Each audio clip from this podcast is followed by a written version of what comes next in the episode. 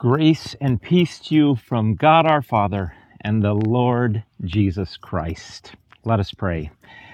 Almighty God, let the words of my mouth, the meditation of our hearts be acceptable in your sight and be fruitful for our faith. And I pray this in Jesus' most holy name. Amen. So, indeed, we've got some amazing scriptures to grapple with today. So let's just get right to work. I mean, Peter, what an enthusiast walking out on the water. We're going to hear some more about that in a minute, but I want to zero in on this 10th chapter of Romans that we've heard from today. Amazing stuff. The context of this passage is Paul is wrestling with why his fellow Jewish brothers and sisters have not believed, um, why they have not received Christ. So he's wondering where do people get faith? Where does that happen? Where does that connection, where does that contact happen? And so he's talking about that. And um, he says, you know what? To get faith, to have faith, you know, to receive faith, you don't have to go up to heaven and pull Christ down. You don't have to go down to the abyss to pull Christ up. He's already died. He's been raised. Where do you encounter? Where does that encounter happen? And Paul says something amazing. He says it's near.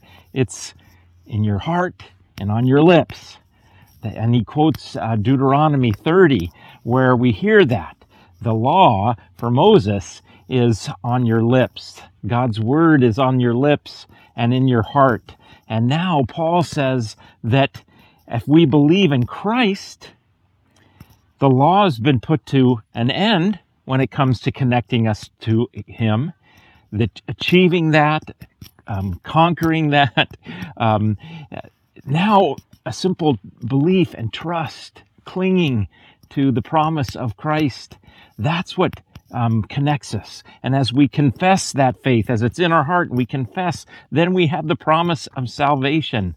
Um, so that's where it happens. It's interesting. It's right in front of us. It's right available to us all the time. We don't have to make it really complicated with the whole system of philosophy or all these rules and regulations or, um, uh, you know, secret knowledge, incantation, all the things that human beings do to try and um, come up with faith, to try and create that connection with God. It's a simple gift. Um, it's right. It's near us. It's right there. And you know, in our worship today, we have the Apostles' Creed.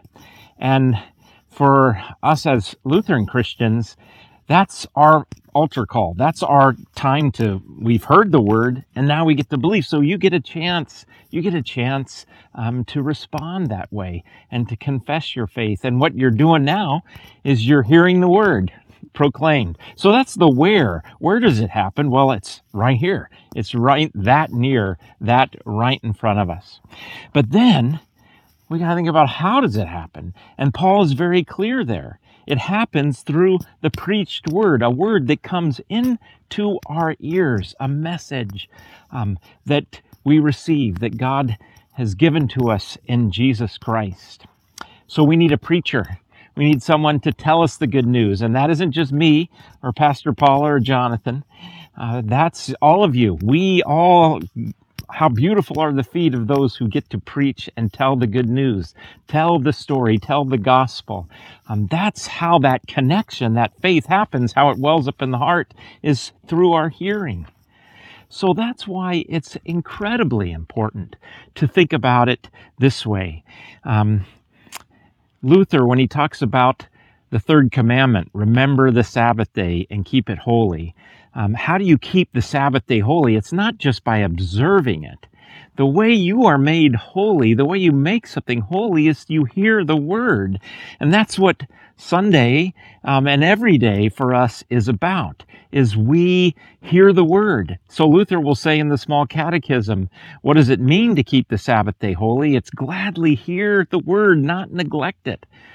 Oh, it just grieves my heart because so many times people will say to me, you know, Pastor Bill, I know I haven't been in worship or I haven't been tuning in online or I haven't been doing this or, you know, back before COVID, you know, um, yeah, I haven't been to church for a while. I know I should do that. And, and, and that is, you know, that may be true, but the reason that we are concerned when you're not in worship and publicly hearing scripture in hearing it proclaimed is that's the way God nurtures faith.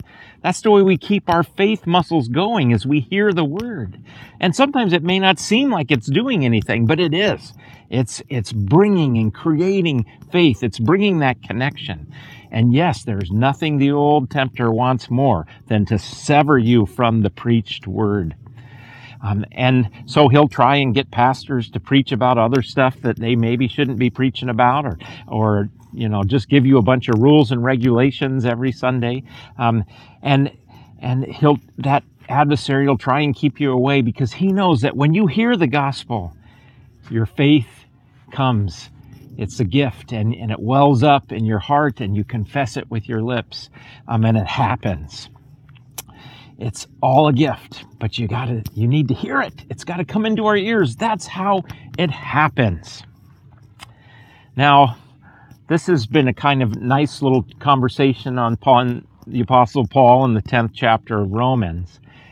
But, I mean, what does it look like? I mean, let's get it from here to here today. And so let's look at Peter's encounter with Jesus in light of what we've just heard from Romans 10.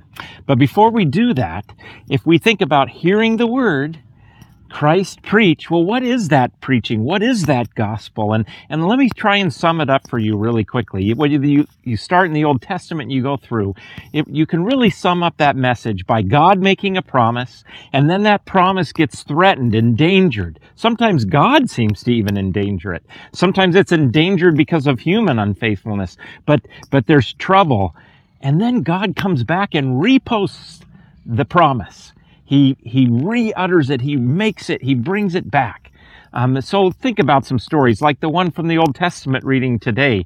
Um, Joseph, you know, one of the twelve, he's thrown down into a pit, sold off to Egypt. It looks like all is lost. And, and you'll see all these ups and downs of the Joseph story and God coming back in and repeating the promise. And finally, that story ends with, with all the brothers coming back and reconciliation and, and God saving the people from the famine in the land.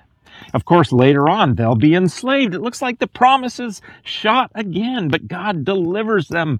Um, and, and then when they're in exile, it just goes on and on that way. Now, why it is, that's a, that's a subject for another day. And truthfully, I'm not sure we can ever figure that out. That's just the way God works. God promises. It seems hidden. It seems like it's covered up. Think about the death and resurrection of Jesus. Jesus comes in God in the flesh. There's the promise. And then on the cross, it seems to be put to death, and God raises Jesus up from the dead, um, and so reposts the promise. That's the way God's word works, and we need that reposting all the time. And so let's look at that when it comes to the story of Peter.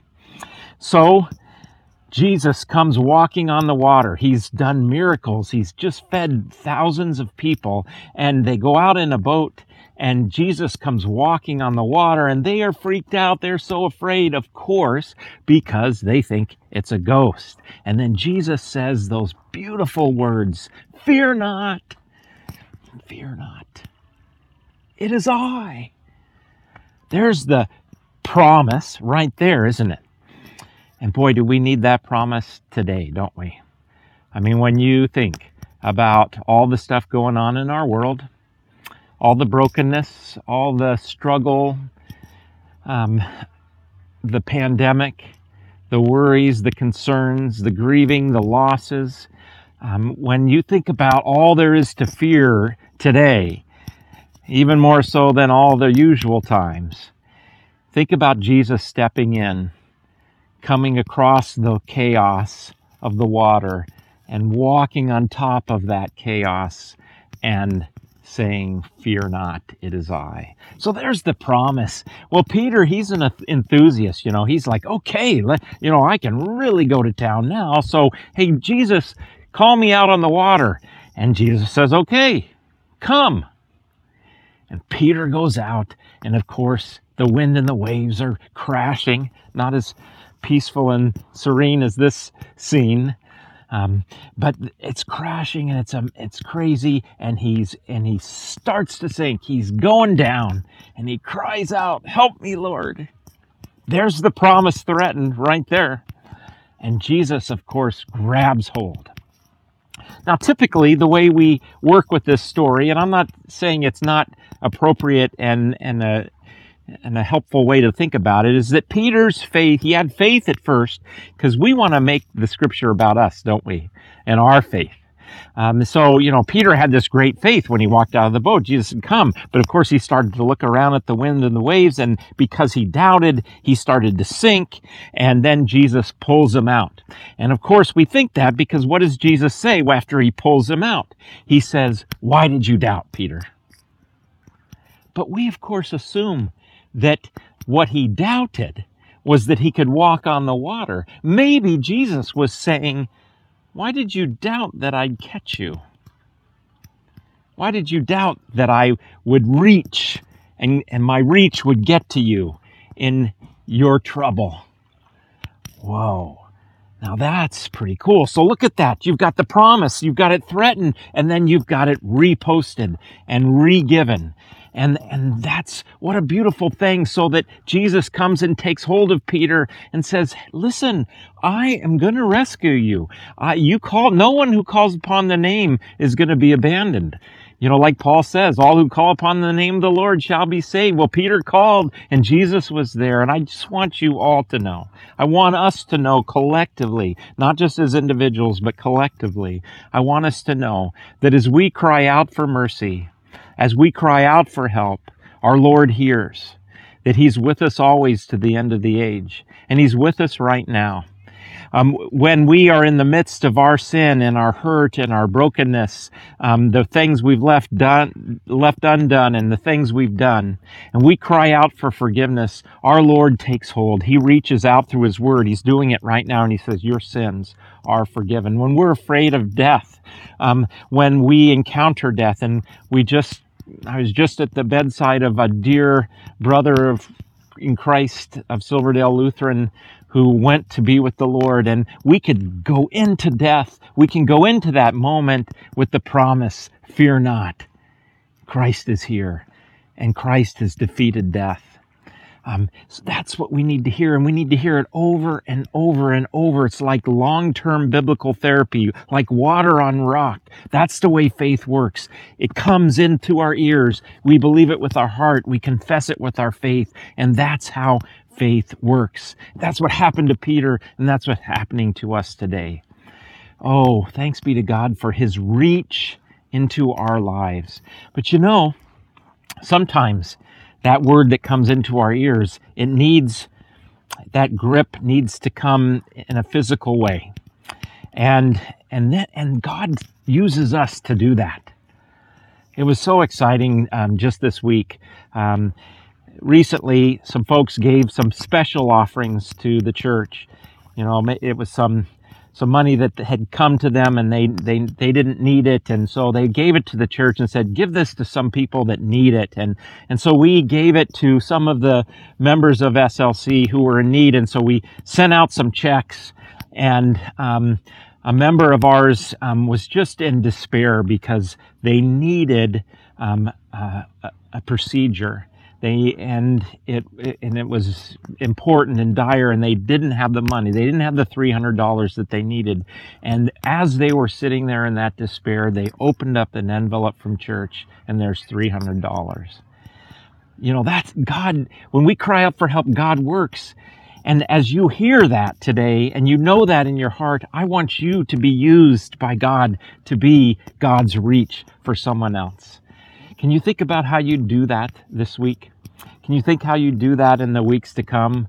Um, I'm seeing it happen all over the place. Um, through SLC and other churches and other communities and other people. And so let's keep make, letting God use us to be his reach. But ultimately, just take a deep breath because when Jesus pulled Peter back into the boat, guess what happened? The wind ceased and it was peace.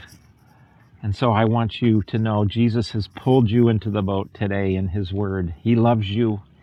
He's he's got you in his grip. He won't ever let you go.